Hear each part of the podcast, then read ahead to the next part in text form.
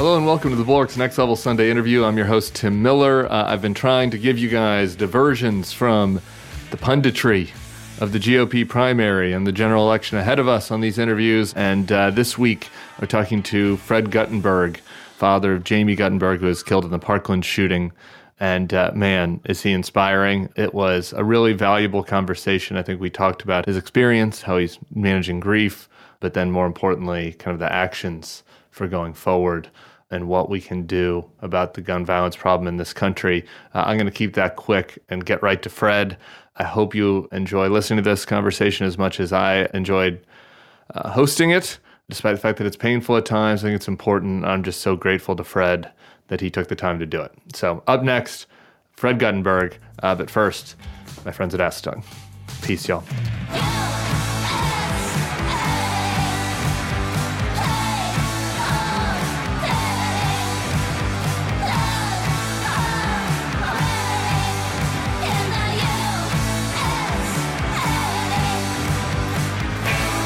Hello and welcome to the Bulwark's Next Level Sunday interview. I'm Tim Miller. I am here today with Fred Guttenberg. He's an activist whose daughter uh, Jaime was killed in the Parkland shooting. Brother Michael died triage after 9 11.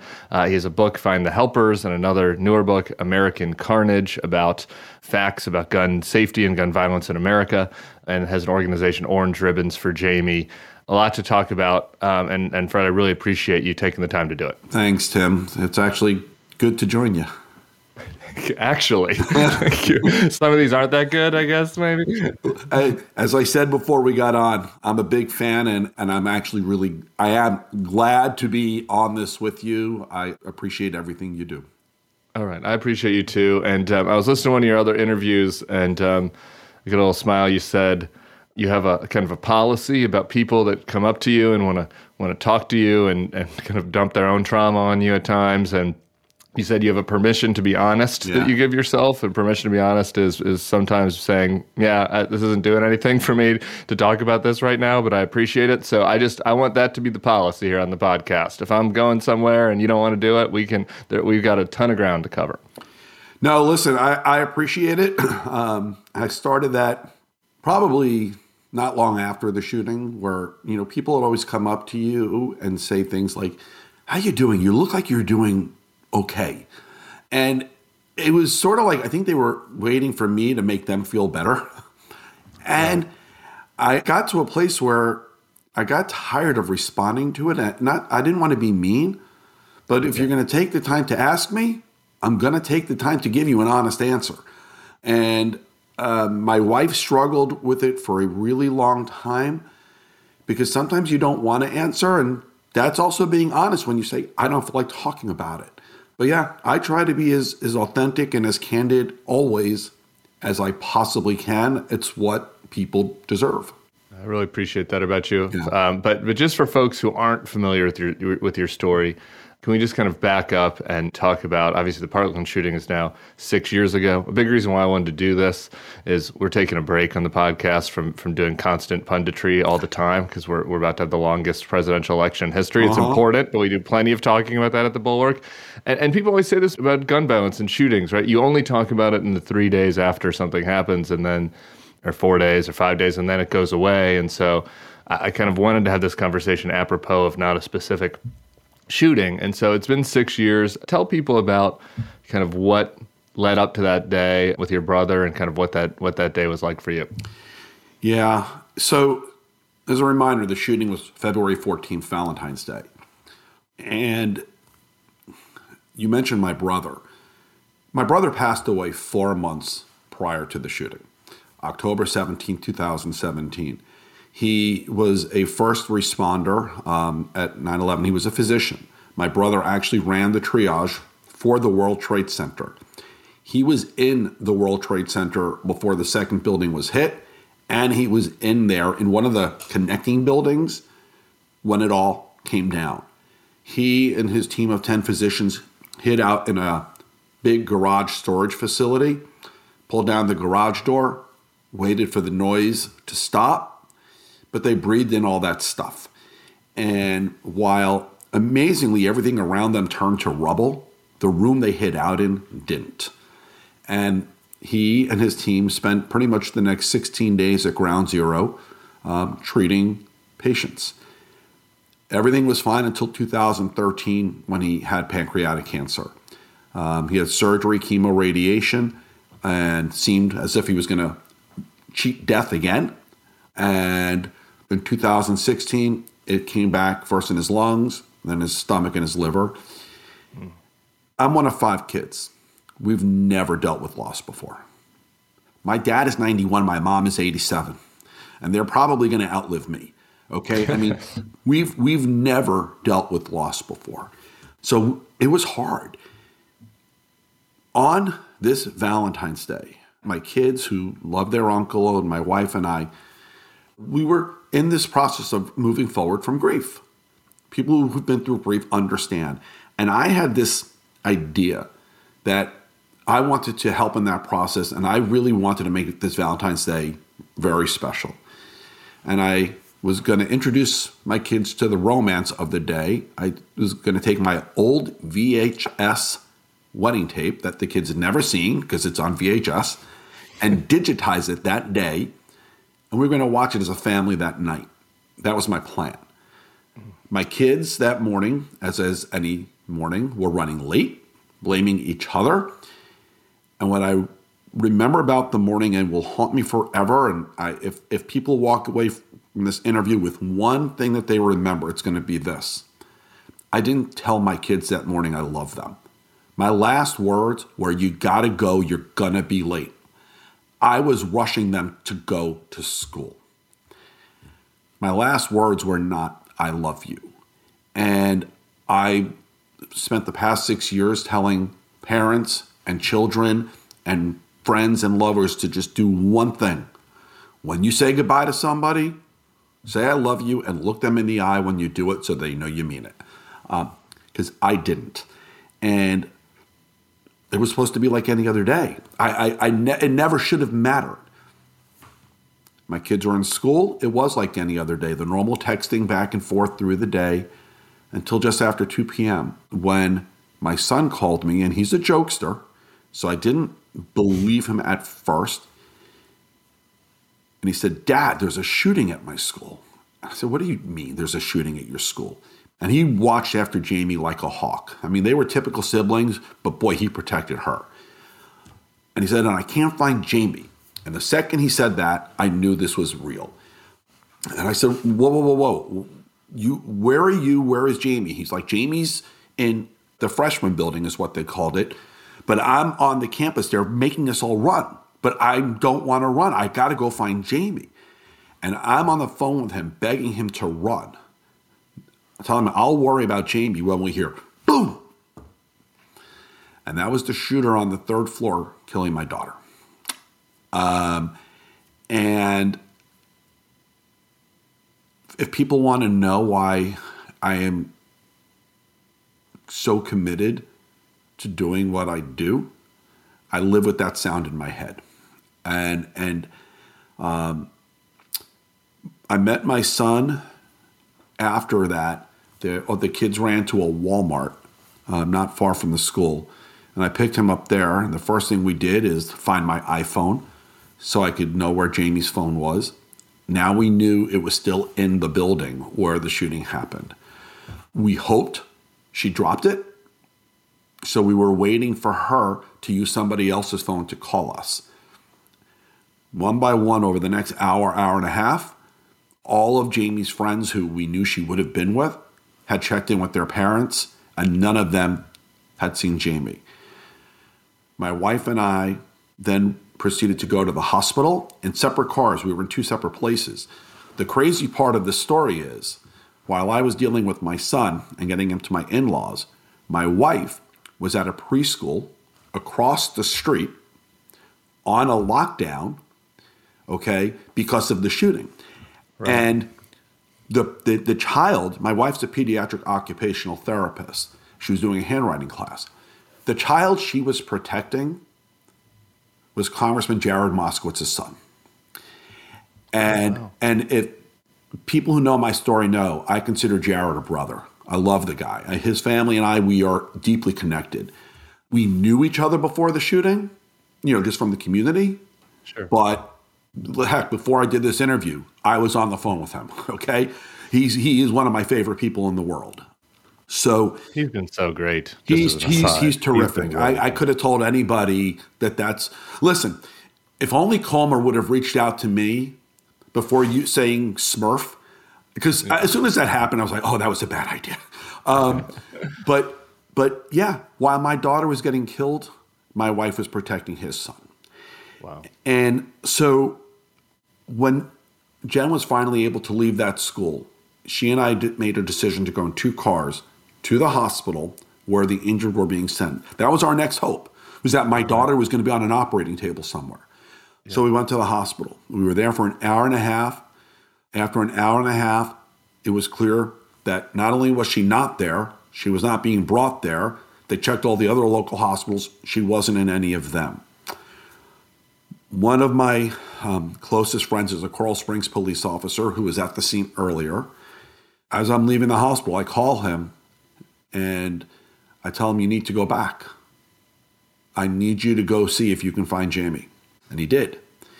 And as I'm driving home, my wife is in the car in front of me, and Scott calls me and he says,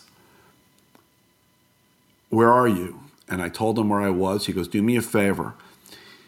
They had a reunification set up at a Marriott hotel. He goes, Meet me at the Marriott hotel. I said, I don't want to go to the Marriott hotel. I want to go home. He goes, I know, I, but that's where they're telling us to have everybody come. I said, Scott, I want to go home. If you know anything, tell me now. He goes, Meet me at the Marriott Hotel. He didn't want to tell me over the phone. Right. No, especially and, while you're driving. Correct. And I said, Scott, what do you know? And he broke down crying. He just said, She's gone. And now I'm getting emotional. My wife's in the car in front of me, and she keeps looking in her rearview mirror, and she can see. So now she's calling me, wanting to know what's going on. And now I sound like Scott. I'm saying Scott wants us to meet him at the Marriott Hotel. I didn't want to tell her. Uh, and she's like, no, no, no. You know something.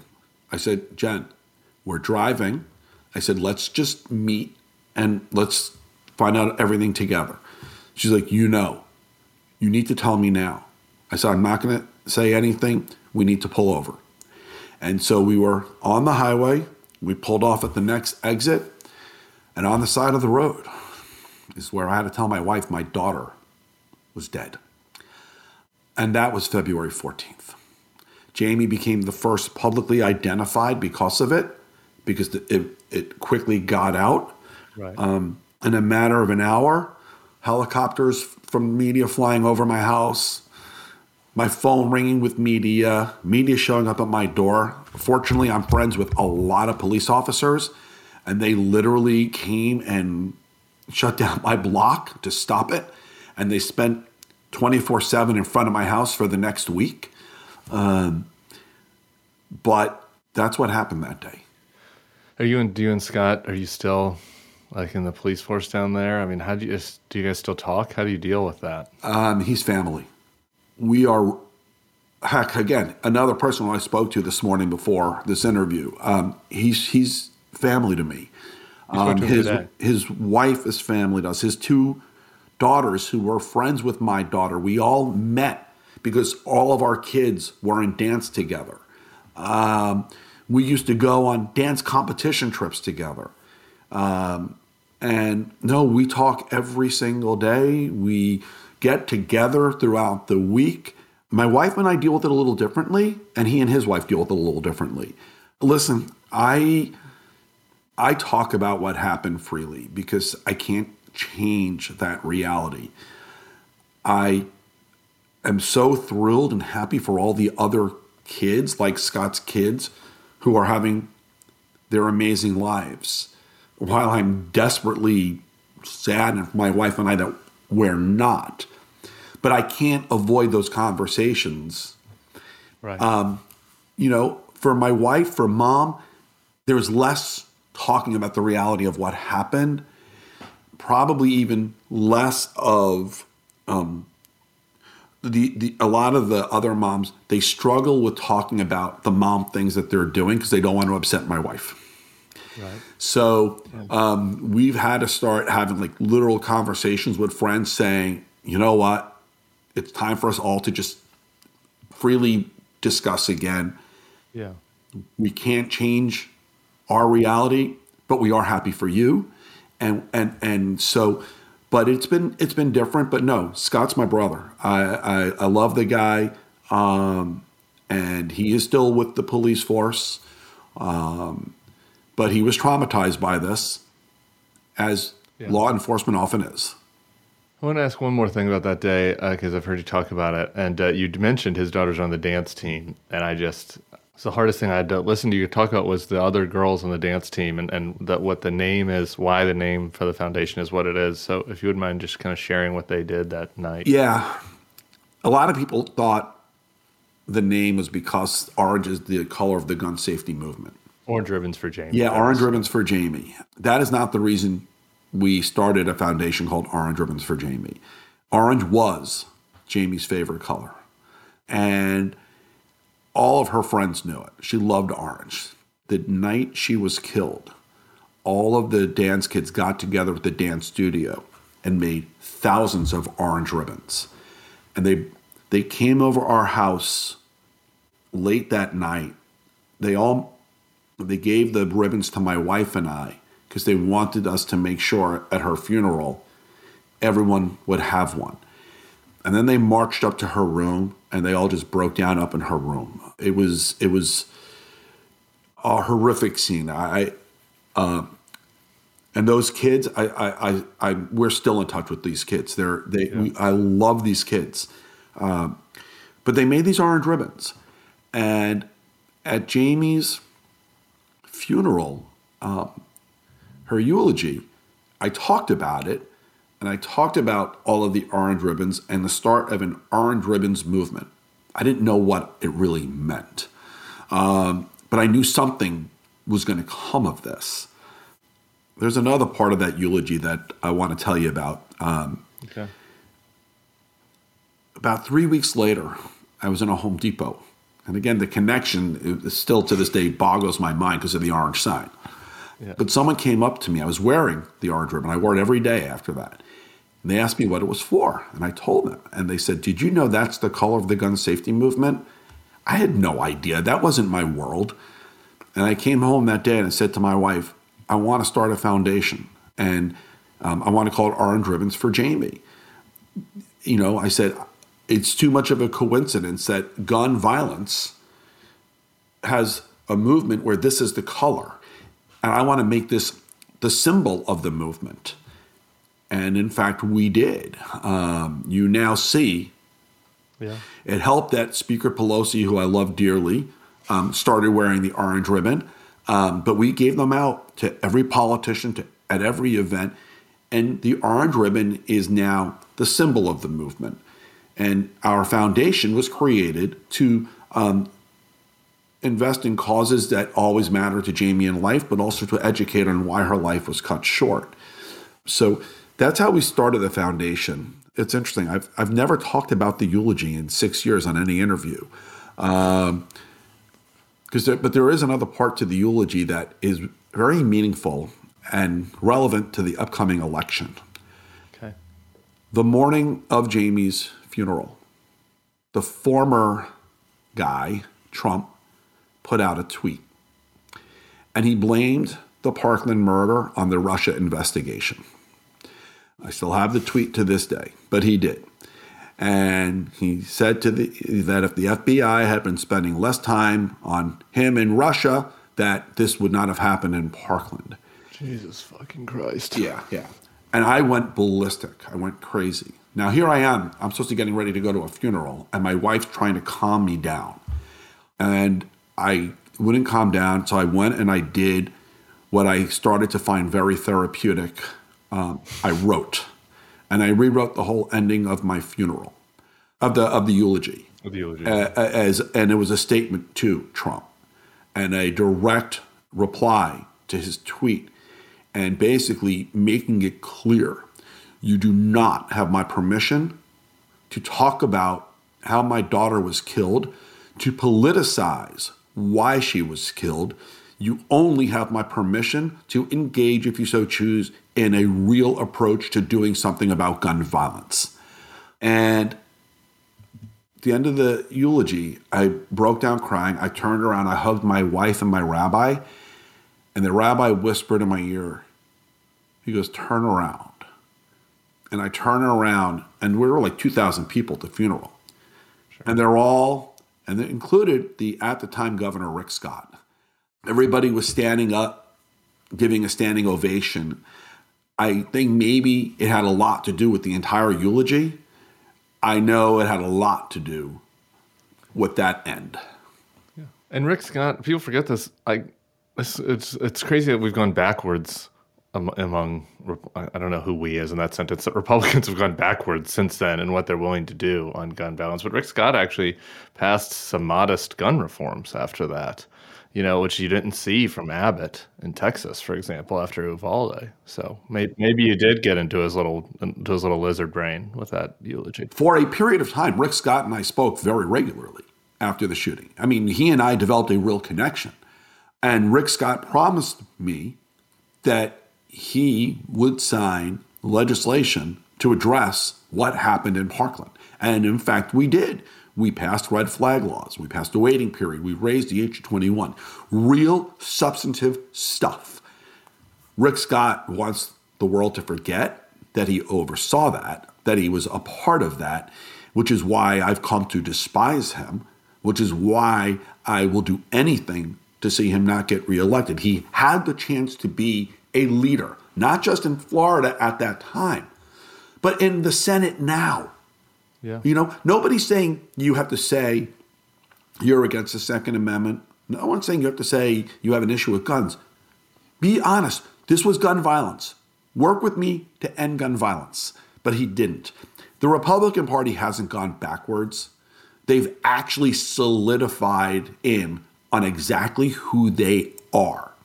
And that's this party has has solidified in really on who it is on basically on democracy and other things. There are people in that party who are not that way, who are reasonable, but they're too weak to speak up because they're afraid. And the only way to get them to speak up, in fact, it's the reason why former Congressman Joe Walsh and I have become such close friends and why we're going to literally start a speaking tour across America that we're kicking off in February at the Biden Center for Democracy, uh, calling Two Dads for Democracy, because he and I both are going to tell everyone to vote for Biden and vote only Democrat in 24. Joe and I both believe democracy requires two functioning parties. And the only way to get the Republican Party functioning again is to annihilate it in 24. And failure to annihilate it in 24 is something I just can't even fathom, but we must.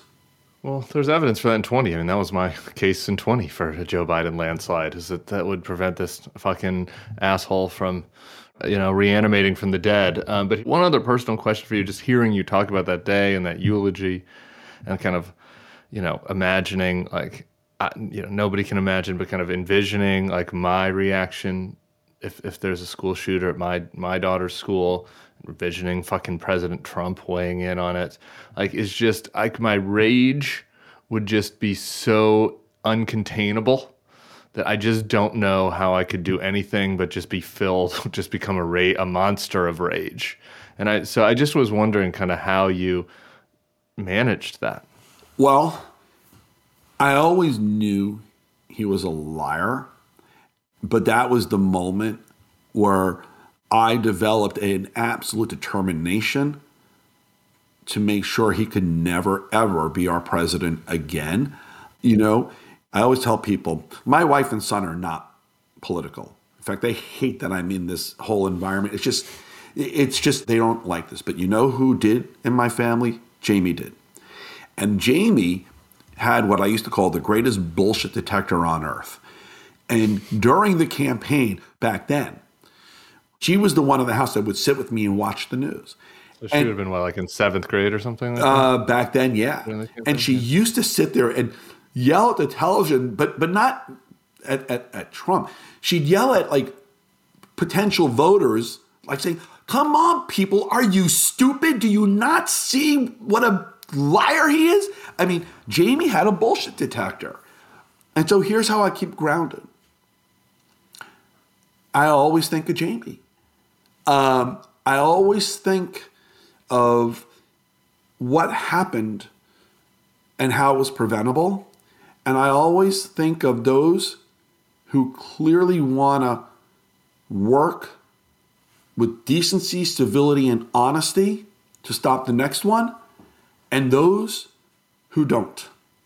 And, and President Biden, at the time, private citizen Biden, called me during the week of the shooting. Just I just get this like the timeline right. I mean, like really, really private citizen. Like he wasn't run. If it's February 2018, like he's not running. He hadn't even decided he was running. He was on his way to a Beau Biden Foundation event in New York. He called me while he was on the train, and he was not a candidate for anything.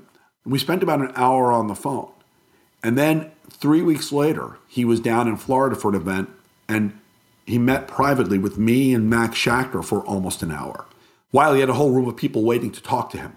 But he just refused to leave us because he knew how important it was. I mean, he's a special human being. But I'll never forget when he said to me towards the end of the phone call, So, what's your plan? And I said, I'm not really sure. I said, I just know, and I know I can curse on this. Um, I, and I said this to him just like this. I just know I want to break the fucking gun lobby. And he said, Well, that's your goal. But what's your plan? He goes, Because now you have a mission. And when he used that word mission, and he said, I think, and he said, now you have a mission, you have a purpose. Um, those mission and purpose is what keeps me grounded. I always remember what I'm doing, why I'm doing it, and I always remember who is in this work to do the right thing and who isn't. And I'm I don't I can't let my anger and emotion cause me to do something that will be detrimental to the greater good. And so I control it. How? Um, that, that, would be my challenge. How? Uh, I, I, will tell you. Weed um, gummies? no, I don't. I, um, I should start, but I don't. Um, Jaime keeps me grounded. I go to the cemetery a lot. And I always talk to Jaime about what's going on and about how I can't change what happened to her but how with me as her voice, together we are going to change what happens to others.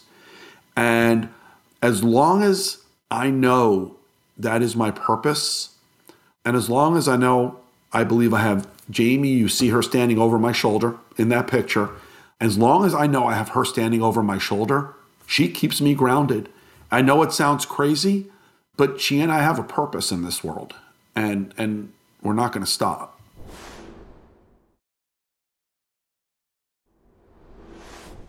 I want to talk about some of the gun policy stuff, but we were talking in the green room. Something that happened this week that I, I found interesting is that you had Congressman Clark down in, in Florida. The Parkland building, the school building itself, yeah. now has been dormant, I guess, for six years. Yeah. Um, the kids go to school at a different school on the campus, and, and they're they're, they're going to tear it down. But but politicians and, and policymakers and stuff come through just kind of learn lessons about yeah. the design of the building. And like this shit always, always just pissed me off so much about the oh we need more door control. I was like the parkland had a single entry. Parkland had a you know a security guard at the front right? And i, like, I think about my high school that had a million entry you know I, I just that stuff pisses me off when when when like republicans try to make it about door control instead of about guns. But you know, there are things we can learn. You know, yeah, yeah. it doesn't mean that we shouldn't try to make the schools better. So I, I, just am curious, since you go on those tours, what are the main takeaways from on that side of things? So there's a lot to learn, um, and and you're correct. Yesterday we had Rep. Katherine Clark. Last week we had um, Education Secretary Cardona and members of his staff, as well as members of the ATF and the Secret Th- Service Threat Assessment Team. Over the past few months, we have hosted congressional delegations and school administrators. We've invited every Democrat and every Republican. There's been, I think, less than a handful of Republicans who have taken us up on this. And it is what it is. That's who they are. That said, here's what we can learn. After the tour, we always follow it with a with a, a roundtable, um, so we can talk through the learnings. That building is a time capsule. It has been untouched since the shooting. All the blood is still there. Oh my god. Any other body matter is still there. Oh my god. So when you walk you walk through it? Uh, I did. I, I didn't do any of the walkthroughs until last week. My first one was with Secretary of Education Cardona. I did not know. Yesterday that. was my second one. All the shards of glass, all of the work that kids were working on is still on the desks. It's all there. It's all there.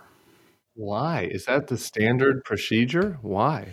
Because the the building was under the control of the state attorney's office from the from the time of the shooting and knowing that they would eventually need that to potentially walk a jury through the building was locked and left holy shit um, and it is still that way so when you walk through i can literally point to you each spot say that's the blood of this one that's the blood of, of, of, this one. Here's where my daughter ran. Here's where she died. And take it to the exact spot. Um, and for the families, only a few family members continually do this. Like I said, I just finally started doing it. One of the reasons why I didn't do it until last week was last year after the criminal trial, Jaime was killed in the hallway. So she's one of the few where there's actual video from the hallway cameras. I watched the video last year because I just had some questions that I needed to have answered. But I was pretty traumatized for a while and I just couldn't bring myself to do the walkthroughs earlier on in this process. But we have a member of the state attorney's office join us on every one, and a couple of the other parents uh, now with with me, and we walk them through the entire building, through the timeline, where the shooter went, when he did what, and all of the failures. And so, as I've always said, and this is gets to the lessons, there were failures before, during, and after. The before is all legislative. How it is that we allowed AR 15 sales to go from 2% of all guns sold in 2003 when my daughter was born to over 25% of all guns sold in 2023, only 20 years later. How it is we as a country went from 200 million weapons in America in 2003, only 20 years ago, to over 400 million weapons only 20 years later. There's a direct core. Forget every. It's the reason why I wrote the book American Carnage. Everybody will give you a gazillion reasons for gun violence in America. You know, mental health, good guys versus bad guys. Only bad guys have uh, all the bullshit. I literally just told you the only two things you need to know. Right. It, it, it, it's it's numbers. As I always told my children, numbers don't lie. Yeah. And I just told you everything you need to know. All the rest is bullshit. The the what the NRA did back in the 90s to divide this country into a country of good guys and bad guys. So the good guys, you better run out and buy guns because the bad guys have them. Yeah. Okay, was bullshit.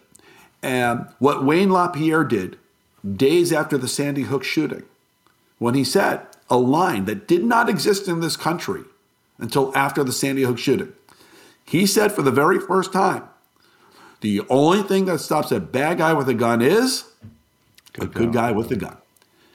Feels like we've lived with that forever. It started after Sandy Hook. They turned Sandy Hook into a gun sales bonanza.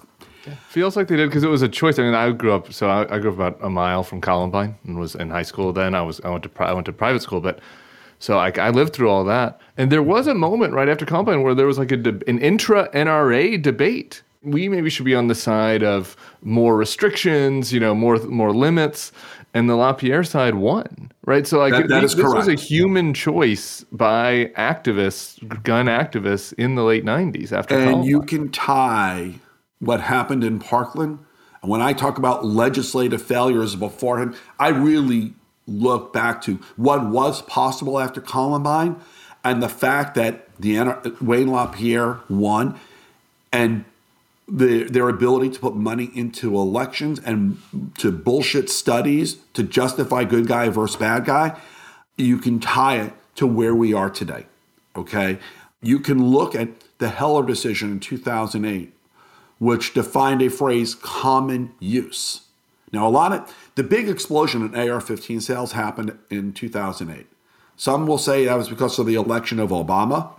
I believe it was because of the phrase common use, because the industry immediately went into this manufacturing binge, flooding the streets with these weapons and developing marketing strategies to move them. And they literally had a business strategy to put them into common use. And here we are only 15 years later, and all the Republicans, what do they say? You can't do anything, they're in common use. We lost out to a business strategy and the Heller decision. So that's one learning is how we got to where we are today because this is not who America always was. When people talk about that, hell no, that's that's a bunch of shit. In fact, the Bruen decision last year and a half ago struck down a 100 plus year old law that was keeping New Yorkers safe. It wasn't striking down a new law that had different people argue. It was over 100 years old because we always passed gun safety legislation in America. That is who we were. We had gun owners, but we were responsible about it. Right. That changed because of Wayne LaPierre and the NRA. My daughter was a cost of doing business for their strategy. And so that's one learning is okay, let's accept the fact that we weren't always this way. Let's do everything we can now to start mitigating against all the damage we've done. We now have over 400 million weapons. We still need to try hard to keep them out of the hands of people who intend harm, which is why I think red flag laws should be the law of the land. So that's one learning. But then when you get into the campus, there's other learnings. A, training matters. Uvalde happened years after Parkland, and we saw all the same mistakes, only to a higher scale, even worse. Okay. We now have to accept the fact that as a country, gun violence is inevitable. It was preventable, but now it's inevitable. It's foreseeable. And so we have to be prepared. We have to have a different standard for training, a different way of training, a different preparation. You know, when you walk through the building, as we do with everybody, we make a point of pointing out all the fire suppression systems, all the fire alarms that happen. The last time a student or anybody died in a school fire was back in the 50s. So, so we need to now build our We're a little and behind on our threat assessments, is what you're saying at the, at the schools. we now need to rethink how we build schools and other public buildings to account for the reality that there's over 400 million weapons in America. We lost out. We don't have to be passive and do nothing, but that's one of the things we need to do. And so we show how the shooter never entered any of the classrooms. He shot through the non bulletproof glass, big pane of glass in the door, and was able to just shoot through, and never have to actually go look at anybody he was shooting. These shooters don't want to come face to face. They want to they they want to do what they're doing, but they're cowards. And so schools need to be built with bulletproof glass with doors that are self-locking. Again, one of the learnings, the only way a teacher could lock the door in this building was from the outside. One of the teachers died while trying to lock the door for his students. Okay. My daughter died because the teacher, when they went running one way, he, he locked the door. They, they went into another room. He ended up leaving his key. They were in the hallway when the shooter came back. They got locked out of their room. So my daughter died because she was locked out of the room. That's how she ended up in the hallway. So we need to rethink how we handle things like that. Um, the shots were going through all the the walls because they're not cement. We probably ought to start going back old school with the way we construct and using cinder block all the way through. We have to rethink how we build schools and public buildings because the reality is we've now armed America because of a party who bought into what the NRA was selling, and we now have to deal with the consequence. Let's let's be clear. What have they said for the past 20 years? We don't need any new gun laws. Just need to enforce the existing gun laws. I'm on board with that. Let's do why don't we ever why aren't we doing that? But here's the thing. While they were saying that, across the country, we were passing all sorts of new gun laws. We were passing constitutional open carry. carry. We were Yeah. passing permitless carry. We were passing stand your ground. They were saying no new gun laws while passing new gun laws. Yeah. Okay. They were saying new gun laws are the start of a slippery slope. Well, we've been on a slippery slope, and my daughter died because of it. Yeah, this is the frustrating part of this conversation. I think it's why a lot of people don't like to have it because you are right. There, we are at an inevitability point, right? Kind of, right? There are all these guns out there. When you have a lot of fucking guns out there, like this stuff is going to happen, you know? Um, and so, uh, you know, when you think about things that can be done, like the things that come to my mind now are culture stuff, right? Like guns are not cool.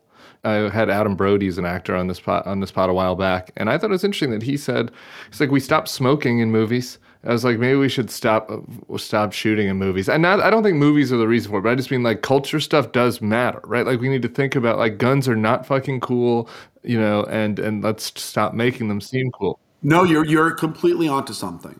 And so I I, I don't know if you know I, I'm a senior advisor to Brady, and we're on this whole campaign to show your safety and to change the culture around the way guns are shown in television and movies. And in fact, we just did a big event um, in LA with CAA Creative Arts Agency two months ago. And there was another one a month before that with one of the other big agencies. Um, and we brought together writers, producers, actors, and actresses to talk about this and just how much they can do with the way guns are written into storylines or not, showing conflicts that aren't resolved with a gun. Right. If you're going to show a gun in a movie, you know, what happens when you see, you know, a cop or a bad guy, they get into a car and they just they throw their gun on the seat, right? Or they just put it in the glove box, unlocked, Yeah. unsecured, okay? Show somebody getting into a car and putting it into a locked box. Right. There's so many things we can do to drive a safety message. More scenes of Cheddar Bob and Eminem shooting himself in the dick. You know, more scenes about more scenes like that. See, that guy doesn't seem cool. Um, listen, I'm all for any approach to show the stupidity of it because let's face it, a lot of these knucklehead gun owners do end up injuring themselves in sometimes um, funny ways because what you just described has actually happened. Of course it has, Um, yeah. You know, uh, there are s- stories uh, that I've read where people have had their guns improperly secured in their pocket, and um, they've they've suffered a consequence as a result. Um, I'm a politics guy, right? So I always have politics on my mind. Like I feel like Democrats should be more on offense uh, on guns, particularly on some obvious things. Like the Parkland shooter was 19, right? I like I think that like the notion that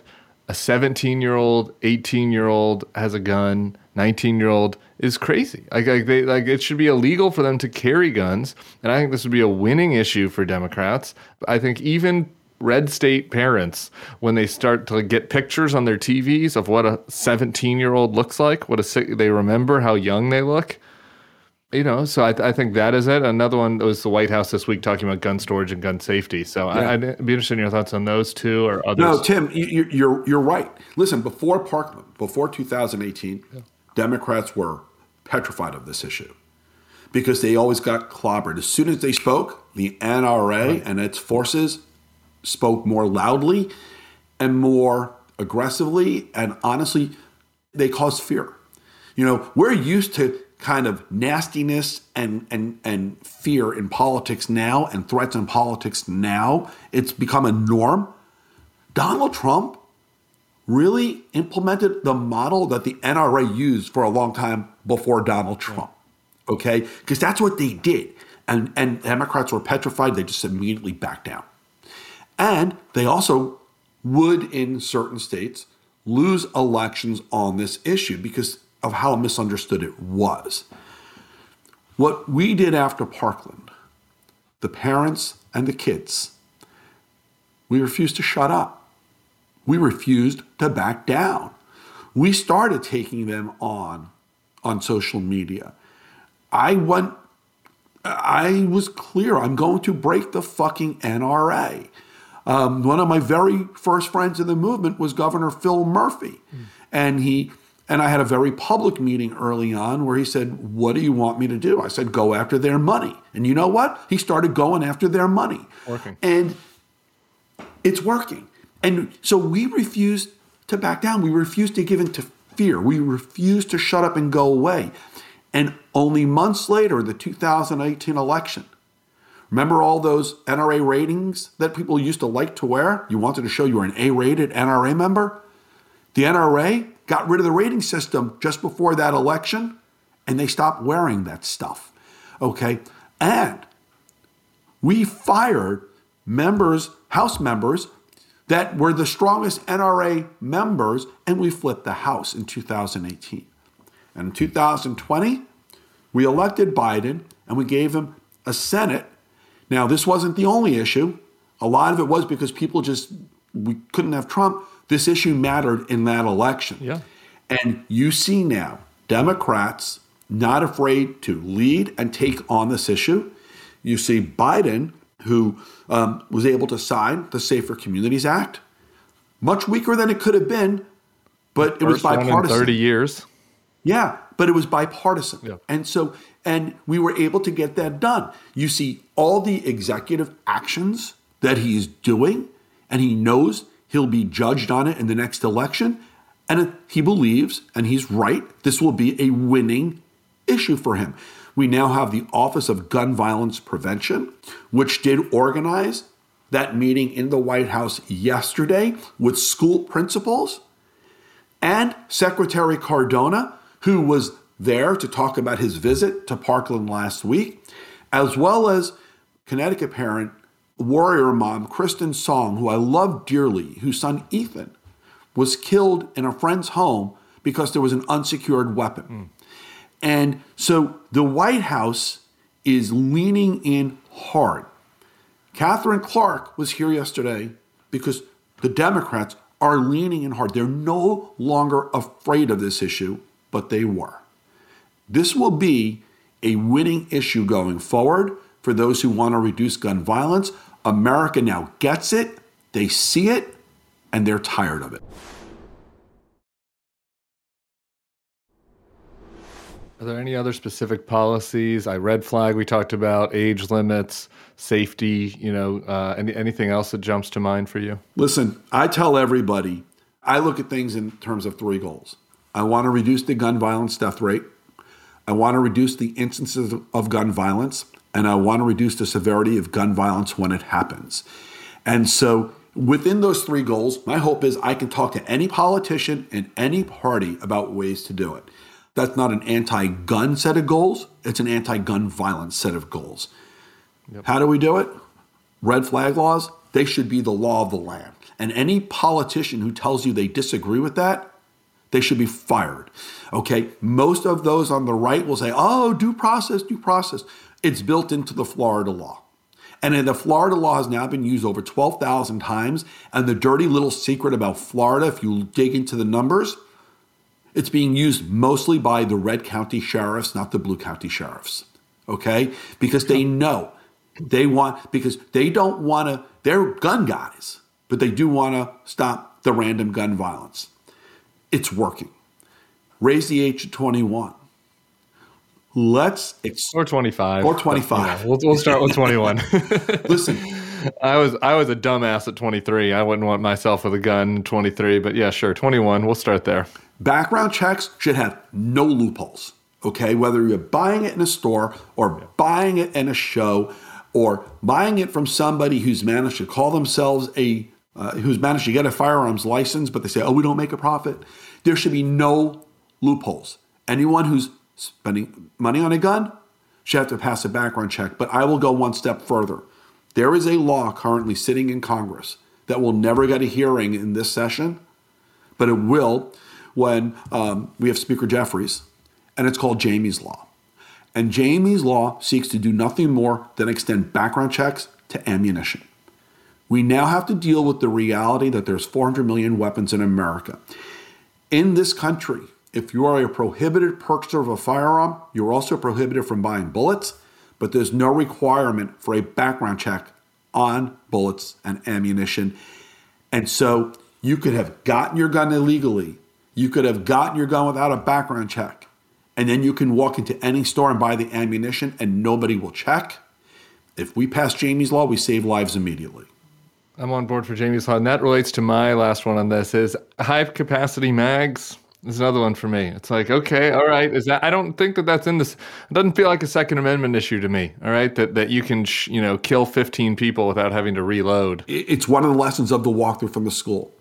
Every opportunity people had to run for safety during the shooting was when the killer had to stop and reload. Don't tell me you need it for self defense. You need to be able to fire off 15 fucking bullets at one time before reloading. Okay. You're you're fucked if you need that for self defense. It's one of the bullshit arguments. Again, it's one of those things which is why we wrote the book American Carnage. Yeah. You know, it's to take on all the lies and all the myths. Nobody's saying we want to take away the guns of good guys or any of that nonsense, but we can do a lot to save lives, and we ought to agree on that. Yeah. If you need the 15 bullets to shoot a deer, maybe you should start looking into a different hobby. A different hobby, okay, besides hunting. All right, you're not you're not very good if you if you need to reload um, that many times. Um, Fred, I really appreciate this, man. And and back to the permission to be honest. You don't have to do this one if you don't want, but I just I keep staring at Jaime over your shoulder, and I just I'm wondering if you have any memories of her as a dancer you'd like to share? Because I just I'm just looking. I've just been looking at it the whole interview. Well, and, and, that is a a, um, a painting from a real photo. Jaime uh, was a competitive dancer, but everyone in the dance world knew her for these incredible flying leaps that she did. And there was just this one photo that very quickly um, became iconic after the shooting that somebody had posted of one of her flying leaps, and an artist painted that for us off of that photo. But I will tell you, my daughter, what sticks with me most was her commitment and her dedication. When she danced, she had a quote. She didn't make up the quote, but she found it, and it just motivated everything she did. Um, dreams and dedication are a powerful combination. And that quote guides me now. I have a dream of ending gun violence in America, and I am dedicating my life to it. Fred, you inspire me. If there's ever anything I can do call me off the sidelines, um, door is open. Thank you so much for doing this interview, and um, hopefully we can beat this orange fucker's ass in November and uh, get rid of him once and for all. How about that? We we we have to beat him, and we will. I'm I, I am I I refuse to even think of this as being um, a choice or an option. so we just have to, and we will. But we all better work our asses off for it. We will. Amen to that. Fred Guttenberg, author of Find the Helpers, American Carnage. He runs Orange Ribbons for Jaime. We didn't get into Paws of Love. Uh, it's cute. Paws of Love is cute. So go check that out. Go to Orange Ribbons for Jaime. Check it out. Something that Fred's wife is working on. Thank you so much, my friend. Thanks, Tim.